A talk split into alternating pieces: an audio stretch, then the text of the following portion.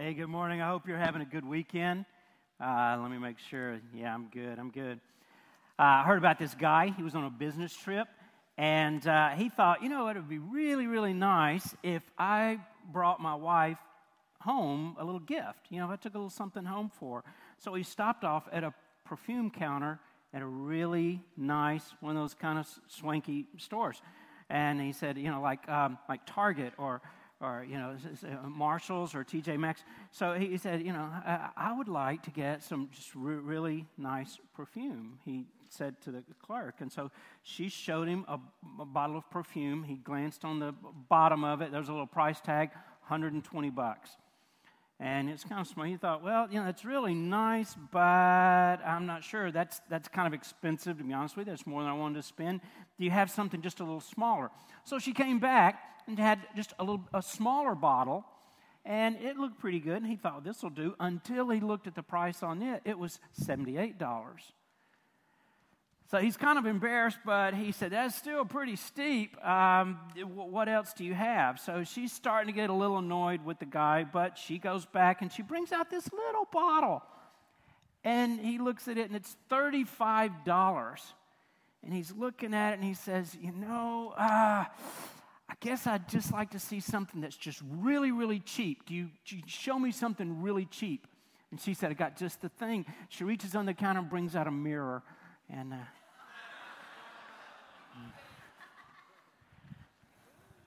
true story. A lot of folks approach their relationship with Jesus kind of the same way. This isn't anything brand new or that you don't know. I've been there, you've been there, maybe you're there now. Here's the big idea that we're going to talk about over the next few minutes. Following Jesus means being willing to die to self and not being ashamed of the Lord because his lifestyle, his mission, his calling on us is so in an opposite direction. It's so contrary to what the world teaches and the way that may, we maybe lived before Jesus. I mean, my whole world was rocked. Everything just shifted in this huge way. And, and it's almost like I thought, okay, I've got to learn how to live counterintuitively because it, it, seems like this is just so different. But as I leaned into that and began to trust His Spirit instead of my own history and experiences and past and the way I think in my flesh, and when I say flesh, I just mean myself, you know, my, my identity. I think, okay, as I, as I kind of stop, as I abandon and move away from that and, and, and just sink into Jesus, something beautiful and amazing began to happen. I thought, wow, this, it's not like this works, this, I guess, referring to Christianity or the gospel, but it's Him in me, and it works. And I found that that's still true, you know, years later. When I submit and surrender myself, as risky as I know that feels, it's just incredible the things that I see unfold and happen in my life. So, how do we take this big idea and this, this truth that I hope we walk out today and we think, okay, I learned one thing. I, I was reaffirmed in this, in this way uh, today. So, how am I going to plug that in my life? Here's our application we are called to be like previews. We're, we're those things, you know, when you go to the movie and you see, oh, this is what's coming up, and it just shows these real quick things like, oh, this is what it's going to be like. That's us. We're, we're this way. So God's calling us uh, in that to be previews of the coming kingdom of God. We're glimpses of heaven, we're pictures of the future. And in order to, to for that to, to be genuine and for that to be a reality, and this part you may not have heard, and maybe nobody told you. When you were at youth camp, when you were at VBS, when you were wherever you were, you know, maybe a friend talking to you over a cup of coffee and you trusted Christ, sometimes we leave out something. And it's a big part of the gospel. And I think there's a lot of people I know, And I myself was not living in victory until I found this part out. So I want you to get this. We're willing to sacrifice for God's glory. We're willing to sacrifice. 500 years ago, there was a, a, man of tremendous influence who is credited with beginning the Reformation. There were others who came before him, guys like Zwingli and Melanchthon and, and uh, uh, Calvin and others. But this is a guy who nailed it, literally, and in, in so many ways. Uh, his name was Martin Luther. And he said this I want you to get this. Uh, a religion that gives nothing, costs nothing, and suffers nothing is worth nothing.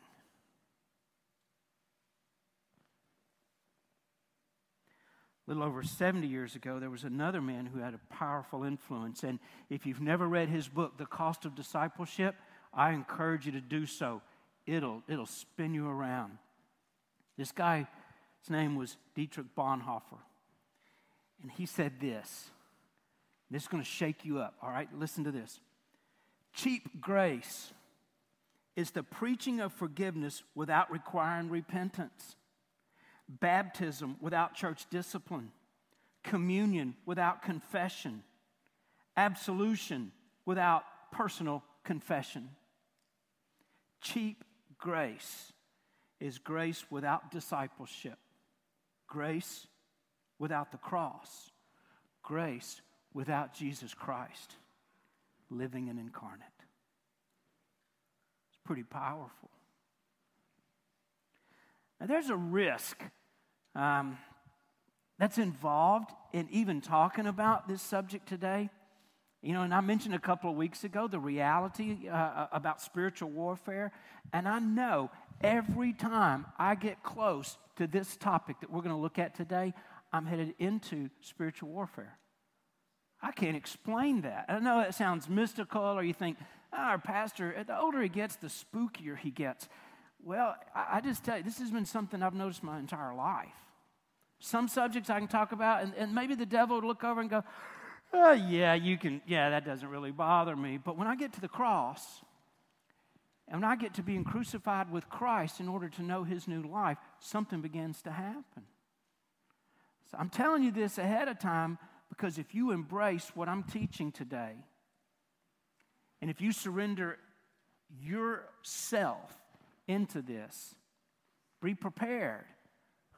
Amazing things you never thought could happen in your life, it's going to happen. There's going to be opposition. There's going to be some pushback uh, to that as well. So there's the risk. There's also there's this risk that we somehow might think, or I might miscommunicate that salvation is something you earn. You know, that you're working on this or you've got to do enough of the right things. I kind of had that idea, even though I'd heard, you know, oh, it's all by grace and it's free and it's the gift of God, not of yourselves. And I, I kind of heard that. But I'm just telling you, what I saw lived out or what I saw modeled for me from a lot of people I knew who were Christians before I wasn't, is that they would tell me that part, but then the fine print is that there was, you know, a, a lot of responsibility or obligations, or, you know, it's kind of like, yeah, it's free. However, you need to read this list of things that you got to do and don't do and all of that. So I, I don't want to communicate that because that's not the gospel. That's not what this is all about. This passage we're going to look at in just a couple of minutes is one of the few teaching passages in Mark if you'll notice, if you've been hanging in here with this series, longest series I've ever done in my life, um, but I'm just, my heart's st- still in Mark. Um, but most of that are stories. You know, most of that are these moments, these events, these, these historical times in Jesus' life where we see something happen and then we draw these lessons out of it. Or they're parables, you know, it's kind of like that. This today is just a, Jesus is like, hey, guys, I just got to teach you something. I'm just going to tell you just flat out. I'm not going to make a story about it or say, it's like a man, you know, and they go, okay, the man is, you know, and they kind of figure that out and sometimes they miss it. He goes, this is so big, so important. I'm just going to tell you flat out, straight up, this is, this is what I want you to know. So, what Jesus is, is going to say, and what we're going to hear in just a second, is, is that salvation is quite the opposite of us trying, check it out, trying to bring my best self to Jesus. I kind of thought that. I even told a friend of mine once when he, he just confronted me and he had been know, speaking into my life, but he confronted me with the claims of Jesus and said, Hey, and I said, You know what? Just kind of not ready for that. Got some things I got to take care of. And, uh, and what I was thinking is like, I got to get myself in shape, I got to get ready. You know, if you've ever gone to a wedding or maybe a class reunion or something and leading up to it, you think, Oh, I'm not ready right now. I got to get ready. I got to I got to go get on Weight Watchers. I got to get, you know, I got to do this. I got to start working out. I need a tan. I need to, you know, and you just start doing, oh, I'm going to get my hair. And you kind of, I kind of thought that Jesus was sort of that way. Yeah, I'm really drawn toward him, but I'm not ready. That's not what this is about. I want you to know that's so. This is a brand new idea. It's not bringing your best self to Jesus and go, okay, I don't know. This I know I'm not good enough yet, but it's all I got, and here I am. And you know, this is not that. This is going to be a brand new idea for the people who are listening, and probably for some of us, for the whole world. It, it's so revolutionary that we still resist it. I mean, I know Christians who have been Christians for years who will still kind of, uh, yeah, I don't know. I think I'm going to go do something anyway, just in case I'm going to add a little something to this. And uh, he says, like, no, you still, you missed the mark. You, you missed the whole point of that.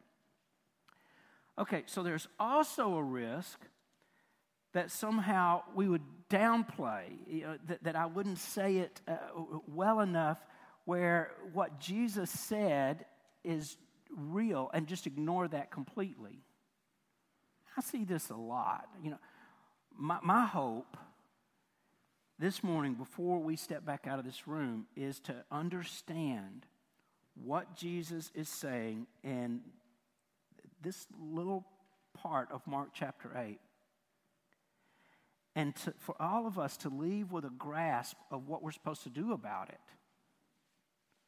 Uh, so, the question the cost of living, the cost of discipleship, the cost of eternal life. The question is this, and this is my premise What does eternal life cost? What does that cost? Let's read Mark chapter 8. I'm going to read 34 through 37. Now, I, I left the Bible, I'm using the New Living Translation during this series just to freshen it up, come at it from a little different, you know, kind of perspective or spin. I didn't bring it with me today, okay? I brought uh, the ESV, which is kind of my go to. So, what you see on the screen may sound a little different than the way I read it, but it's okay, all right? So, you can, you can get both. Verse 34 says, and he called to him the crowd with his disciples, and he said to them, If anyone would come after me, let him deny himself and take up his cross and follow me. For whoever would save his life will lose it, but whoever loses his life for my sake and the gospel's will save it. For what does it profit a man to gain the whole world and forfeit his life? For what can a man give in return for his life? Whoever's ashamed of me and of my words in this adulterous and sinful generation, of him will the Son of Man also be ashamed when he comes in the glory of his Father with the holy angels. Now, more than one person came to Jesus with this question What do I have to do to get eternal life? What do I got to do? And you wonder that? You ever see a deal, you ever see something, and you immediately think, All right, what do I got to do to get that? What's, what's on my side? What's, and you start kind of measuring and adding it up and trying to figure it out. And Jesus never answered them and said, oh, Eternal life? Nothing. You don't have to, you don't have to do anything. You don't have to do anything. Uh, I've got all that covered, and, and you don't have to do anything at all, so don't worry about it. Now, some of you just, you just reacted a little bit. You know, that was just like, uh, I, I think you're wrong. I think he did say that. No, he didn't say that. You see, we, we confuse, we mix up something. We think, okay, salvation is free and it is the gift of God. Absolutely. There's, there's something attached to that. What do you do when somebody gives you a gift? You receive that, right? And you make that choice. You determine if that gift becomes yours or not. So even though it's this present that God gives us, there's clearly, you know, some response to be taken on our part in accepting the gift. So you, you, have, you have that, that choice. So here we are uh, at this place in this narrative, and Jesus is working his way towards Jerusalem. And he's in Caesarea Philippi, which is really an interesting place because that's where Herod had, you know, put his palace and had denied Christ and all these pagan religions and had, had you know, begun to flourish. And it's almost like Jesus has said, I'm going to pick this, I want to redeem this place. And sometimes God will take places in your life. I don't know how far I want to go with this, uh, whether they're geographical places. I, am going to put it more in terms, uh, it, it, may, it may be, He may give you back a place that you thought was lost. But I know He'll give you places in your heart that you had given up on, and maybe you sealed off. And it's, and it's, you know, like if I said, Jesus, I'm just going to give you my heart. My heart is your house now, and you're going to live here. However, there's just one closet I'm going to keep the key to, and I'm just going to keep that. Like I just got some stuff in there I really don't want you to see, and I'm kind of embarrassed about that. And maybe I still enjoy the things. That, so I'm just going to keep that one little closet, but everything else, every room, every hallway, the kitchen, the bathrooms, all of it, the garage, it's all yours, except for that little closet. So that little closet is self. And that's where we kind of tend to hold that back and you think, why am I not getting victory? And why do I not understand the deeper things of Christ? Because of that, that tendency you know, that we have. God wants to give you, He wants to redeem every room, every place in your life, every memory. All of that, He wants to restore and make it new again. And He, he will do that. So he's preparing, Jesus is moving forward. He's preparing his disciples for his approaching death. Uh, he, he's fully aware what's, what's ahead of him. And Mark uses this part of his gospel to prepare us, you know, the readers, uh, for the same thing. Jesus is about to pay the cost for us to be able to inherit eternal life. So, what does that require of me? What, what, what, do I do next? What, how is that? Well, the answer is in verse 27. The cost of living requires that we know who He is, that we know who Jesus is. One of the main goals of the gospel writers, all of them, is to plainly tell us that Jesus is the Christ. He is the promised Messiah. He, he is who everybody had been looking forward to and waiting for. And so, God is so beautiful. He tells us four times and from four different perspectives. You know, we, uh, we, we, watched the race this morning. We came, we tried to cheer people on. Maybe some of you were running, a lot of us are on the sidelines, you know, and, and we, we watched that. Now, it's a little tricky during the week uh, at Kingston right here because we're in a curve, and we've had a lot of accidents here. Now, can you imagine that if I were standing here and you were standing across the street, say, in front of the fellowship house, and maybe somebody else is down here in front of Bleak House, and somebody over here maybe is in front of the Methodist church, and there's this big crash. You know, and the officer gets there and says, Who saw this? And, and four of us from those places, we all raise our hands and say, I saw it. They go, Tell us what happened. You see, we all saw the same thing, and we would tell about the same event, but we'd tell it from our perspective. And, and the officer would get a pretty good picture, a, a really good idea because he could see it from all that. That's, that's what the Gospels do for us. Now, we've chosen Mark for our study, but the other Gospels are doing the same thing. They want us to know Jesus is really who he said he was, and he's the Messiah. He is the anointed one of God. He's special, he's unique, he's the monogenes, he is the only begotten of the Father. So, eternal life heaven or hell, uh, your whole salvation centers around this question Who do you say that Jesus is? Jesus is he's, he's headed for Jerusalem. That's where he'd be crucified. His disciples really need to get this. They need to understand who Jesus is. Lots of people had opinions back then, they still do today. You ever have spiritual conversations with your friends and you hear all these ideas about you know, who Jesus is? Well, there were lots of them back then. And people are trying to guess. And, and some of them are kind of worn out and they're thin and they don't make a lot of sense. Well, he was a great man. Well, if he's a great man and he claimed to be God, I don't think that's really great. I think he's, you know, like C.S. Lewis said, he's either the Lord, he's a liar, or he's a lunatic. I mean, I'm God. Well, you're a really good man you're wrong about the God thing. But I mean, you know, you can't, that just, that's kind of hard to reconcile. Was he Elijah? Was he a good teacher? I heard that so much, you know. Oh, I think Jesus, I had somebody talking to me, it wasn't that long ago actually, and, and said, Oh, I respect your faith, and I, I know you're a person of faith and that you're religious. And I always, does that kind of get you when somebody says you're religious? And I think, No, I'm not.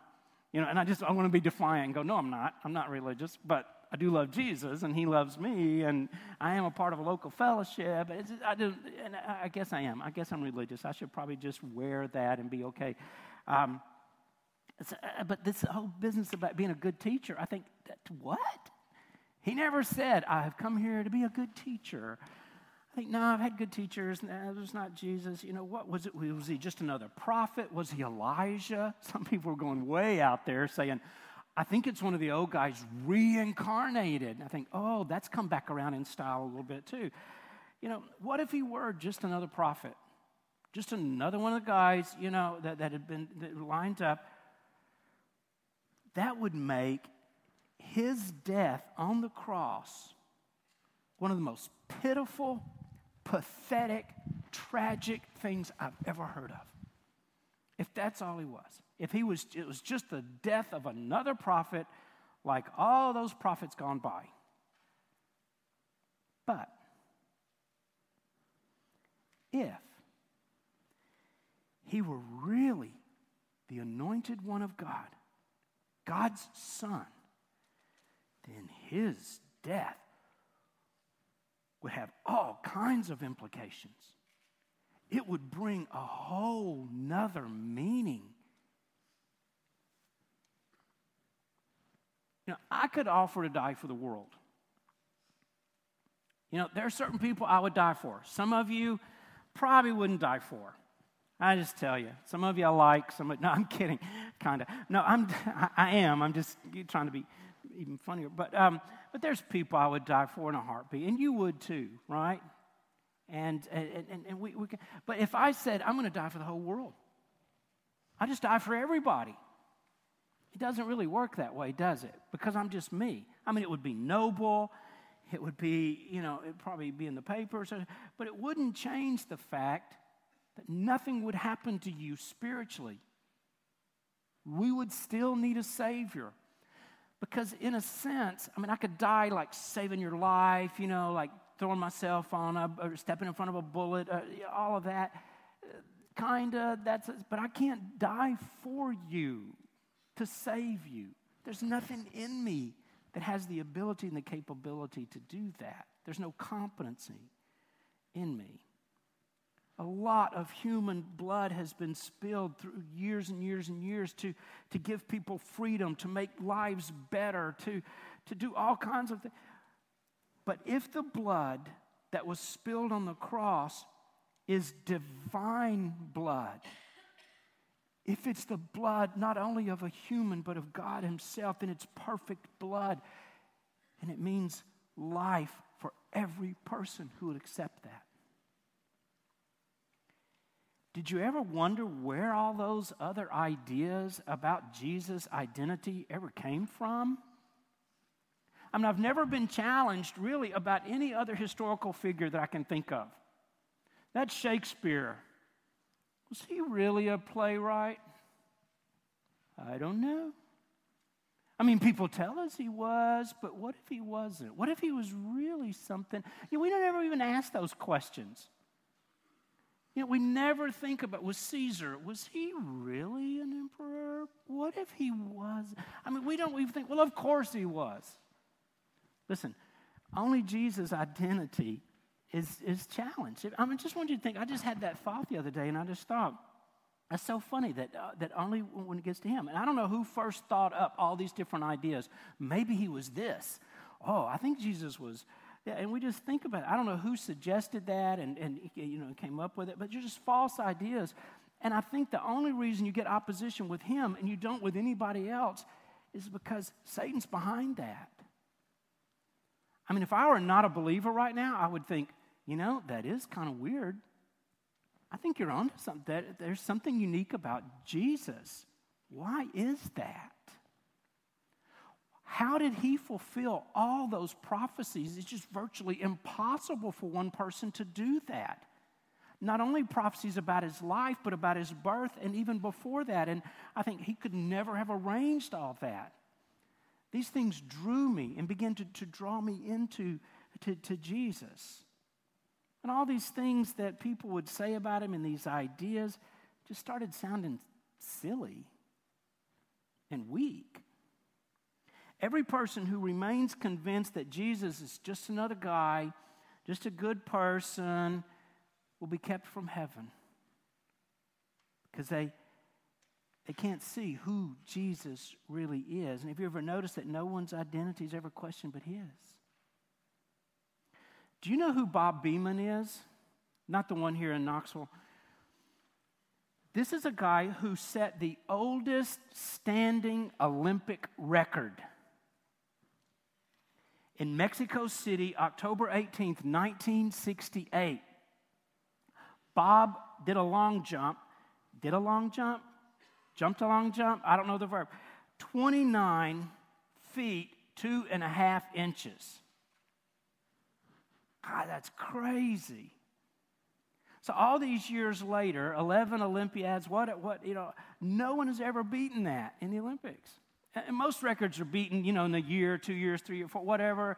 That one's still, still there.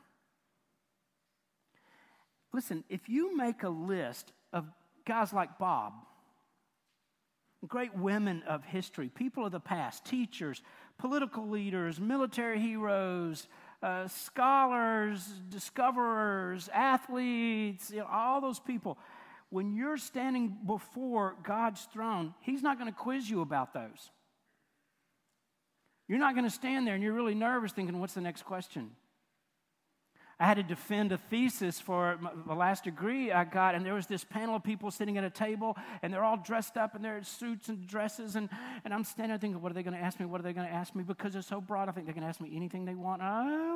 And sometimes I think we feel like that, and like God's going to say, how far did Bob jump in 1968? See, today, if he were to ask that, you'd go, 29 feet, two and a half inches, boom, let me into heaven, you know?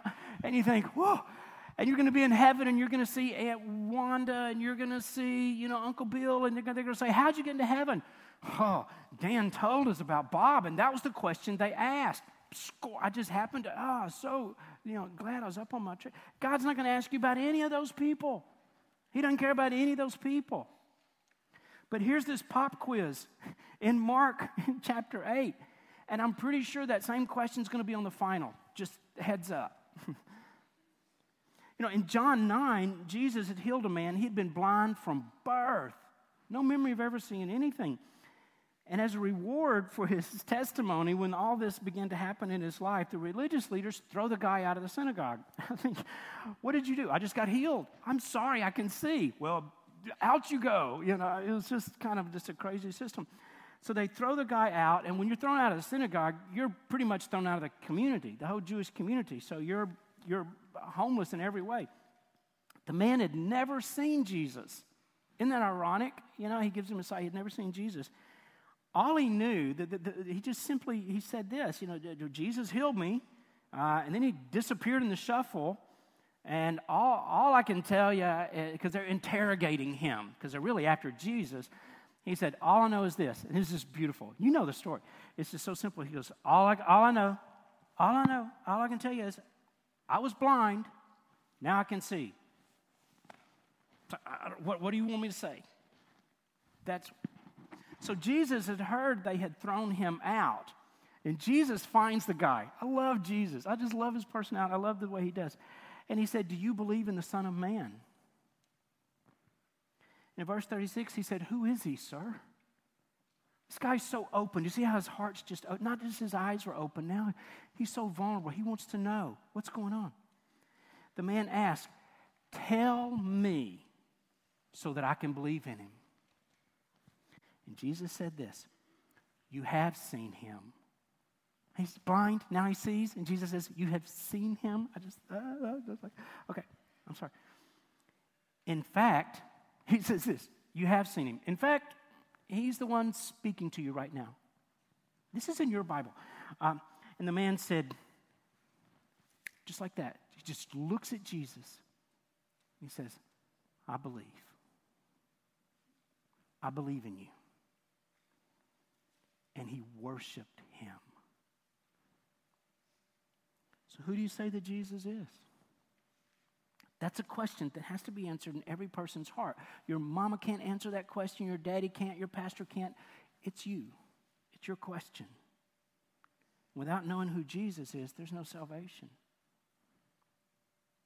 Acts 4:12 says there is no other name in heaven or on earth by, um, among us who, by which we can be saved.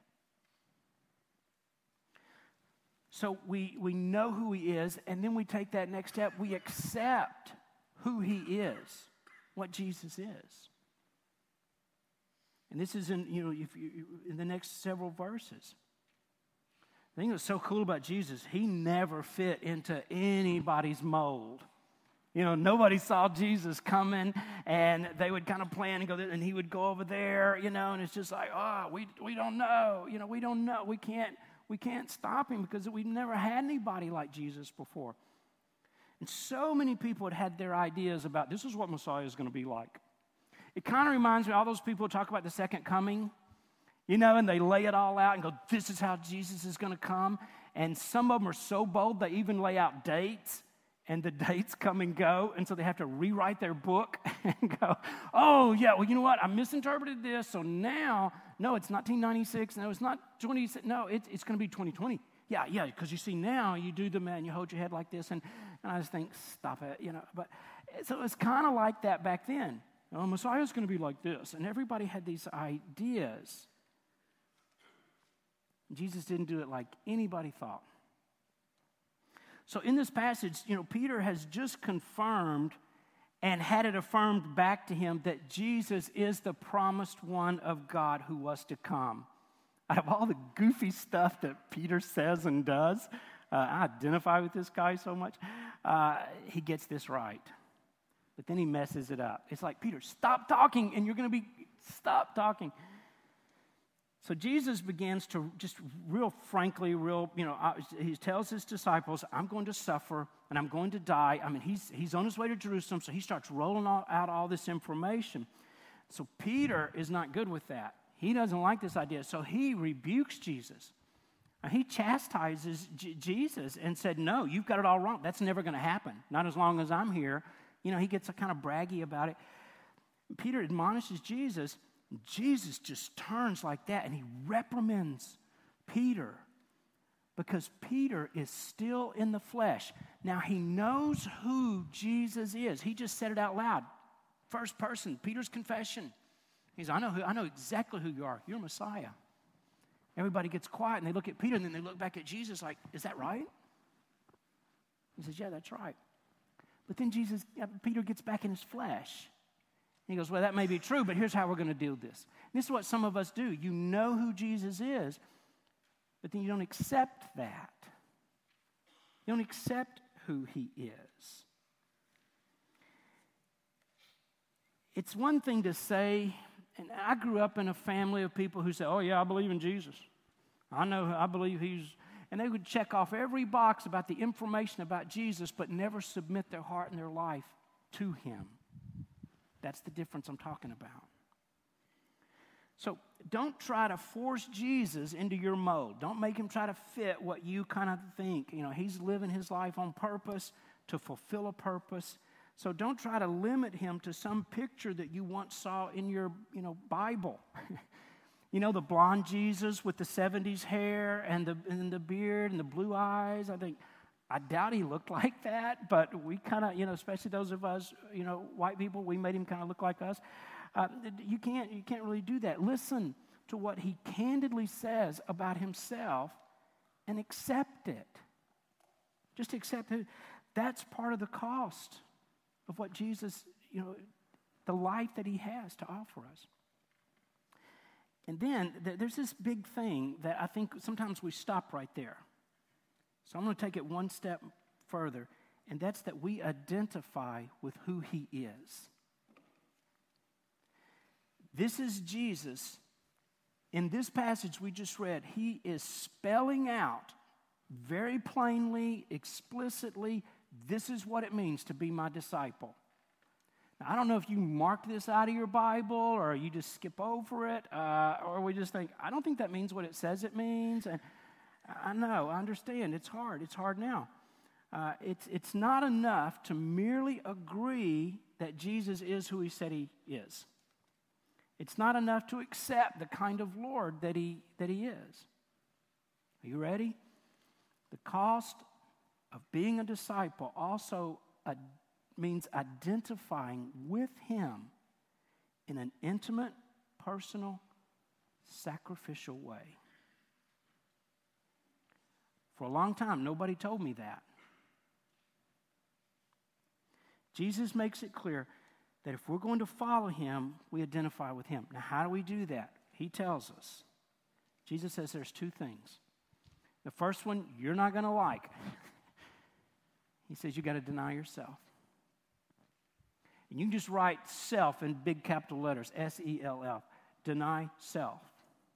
Not deny yourself of something you know, like, well, I'm going to stop doing that, and I'll stop doing, and I'll just deny myself, you know, this. I think God would like me better if I didn't eat cheeseburgers and donuts all the time. You know, I'm just going to do that for Jesus. And, I, and, I, and I said, no, no, no, you missed the point. Lots of people denied themselves. That's, this is deeper. This is when we don't try to impress him or so we don't just, you know, get dressed up and, and, and try to make God think, you know, this is when we actually, literally abandon our old self, and that we are crucified with Christ. Galatians 2:20, identifying with Jesus on the cross.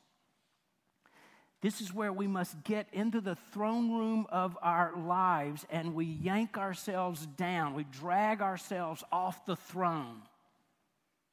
Maybe you've never done that. You drag yourself out of the room and you put King Jesus up on the throne. That's what this is. I know most Christians are not familiar with this huge, it's a principle, you know, of being crucified. Because it's not taught, it's not talked about except in sentimental ways and in gospel songs. But Jesus is talking about the necessity of letting go of our self sufficiency in order to follow Him. The disciple willingly surrenders his or her life. And that means all the big decisions and the small things and the wishes and the efforts and all of that. This type of surrender, it's not the same. It's not self abasement or, or, all of that. It's not false humility. And, but it, it's not always living in shame and saying, I'm just a sinner. And God, he doesn't, he doesn't want you, He's not impressed by that. This is exchanged life. This is where I trade my old life for his new life. This is the crucified life. The second thing he said to do is after you've denied self, he said, Take up your cross and follow me every day. Now, when Mark wrote this gospel for first century Christians, a lot of them would immediately be able to picture this. Many would see their own brothers and sisters in Christ as they had been crucified along these roads uh, and, and they would do it in public places and sometimes just, just line them up like telephone poles, just like utility poles. uh, along the road, you would see Christians crucified all along the, the way. People who had been, you know, and, and each one would have to carry that beam, that top part. You know, we see that in Scripture where, where uh, Simon of Cyrene, who was Alexander and Rufus's dad, you know, they made him carry that. You remember that Jesus had to, to, to do that? That was, everybody did that. So Jesus takes that mental imagery and he says, You got to take up your cross and follow me to the place of torture. Now who's in? Now how many people go, yeah, you know what? I was going to do that, but I didn't know about that part. Uh, they would understand what, it, what Jesus was saying. They knew what it meant to lose their lives to get Jesus' life. Now, we too often we, we take this word from Jesus, we turn it into a cliche, we turn it into a, a song or something. And, and I want you to know that having a real active two year old, that's not your cross. Having a car that breaks down all the time and you just say, that car, I just got to fix it again, this is just my cross. You know, having really bad seasonal allergies right now, it's just my cross to bear a nagging spouse, a terrible job, an awful boss, a mortgage on your house. It's just my cross. It's not your cross. Jesus is talking about identifying with Him in the fullest extent to lose your very life. No strings attached. Here, I'm yours. That's what He did, and that's what we do. Just like you remember the time that Mary broke that ointment, that bottle, and she poured it out over Jesus? She couldn't get it back in the bottle. Everybody's mad about it, and Judas is thinking, oh my goodness, do you know how much that cost? And we'll never get it, you know. But she carried around the, the fragrance of Jesus in her hair for days and days. This is when our very inner selves, the seat of our emotions and our thoughts and everything about us, is just poured out and handed over to God, never to be gotten back again. That's the cost of discipleship. That's what Jesus and Luther and, and, and Bonhoeffer and all, Hudson Taylor, that's what everybody, that's what this is about. Maybe you didn't know this part. And that brings us to this place where we're not ashamed of who he is. I think maybe part of Peter's problem here is that he just kind of was prideful because he didn't want to be part of a losing team. Now, we could say something, we could tell Peter a thing or two, right? You know, we could say, yeah, I'm Vol for life. And we have winning seasons, we do really well. We have some not so great seasons, you know, but we, we're going to stay in. Peter didn't want to be, he said, no, you know what? I'm a bandwagon guy. I'm going to pull for, you know, somebody else. I'm going to, you know, go for this. And I don't know how good your bracket's doing. I'm hanging in there pretty good. I have a deep confession to make, a dark secret that I just feel compelled that I should tell you. In my bracket, I had Purdue beating Tennessee, and so I'm still in. I'm in number one. I'm sorry. You see, I bailed. I bailed. Now, somebody would be mad at me forever, and I'm kind of, you know, but that's not what he's talking about. Peter's just like, I want to be on the winning team. I just want to win. So, a lot of us, we're going to shun this idea of following the Lord, whose idea of winning seems to be crucifixion. I don't think so. If you're always talking about losing, what in your appropriate place for us to remember that Jesus' plans are not like our plans. He doesn't do things the same way. So what? I'm crucified. I'm a dead guy anyway, so I don't have a dog in the fight. I don't have to make that decision. I'm dead to that. I'm dead to that. I'm dead to that. So, Jesus, you want to do it differently? Okay. I'll just follow you. We'll just do it your way. 2 Timothy 1:12 says this, "That is why I'm suffering as I am. Yet I'm not ashamed because I know whom I have believed, and I'm convinced that he is able to guard what I've entrusted to him for that day. Romans 1:16 I'm not ashamed of the gospel because it is the power of God for salvation. Everyone who believes, first for the Jew and then to the Gentile, everybody. I mean, sometimes I think the world wants us to be embarrassed about our faith and they stumble over just how foolish you know the cross seems to be folks you have nothing to be ashamed of you have nothing to be ashamed of and i hope that just sets you free to live tomorrow the same way you would live today to live tomorrow just like you do on Sundays. So let me wrap this up. Let me land, okay? There is no bait and switch in Jesus' words. A lot of us present the gospel, and it's kind of like buying a car, and they just tell us all this, and they don't tell us about that, you know. There's no bait and switch here. Jesus invites people to assess up front what it costs to follow him, to be a disciple. And we've read that today clearly. There's no fine print. There's no, in the Greek, this really means that no, there's no hidden fees, there's no tricky language. We need to take an honest to goodness look at what his expectations of us are. Many don't even know who he is. Many, they know who he is, but they don't want to accept what he is. Many folks are just ashamed. Let me ask you a tough question. Where are you? Where are you? Where do you want to be? You've tried and tried in your own efforts, in your own flesh, your own self. You need a Savior. I'm not talking about paying for eternal life. Jesus already covered that. I'm talking about accepting what He brings to us on the cross. There's an old hymn at the cross. I was working in the yard yesterday and I, and I got it stuck in my head. And it shows this depth and this understanding. It'll come back to some of you. There's this line that says this But drops of grief can ne'er repay the debt of love I owe. Here, Lord, I give myself away. Tis all that I can do. That's all. That's all He's asking you to do. Will you exchange your life for His? Will you give yourself away and receive Jesus?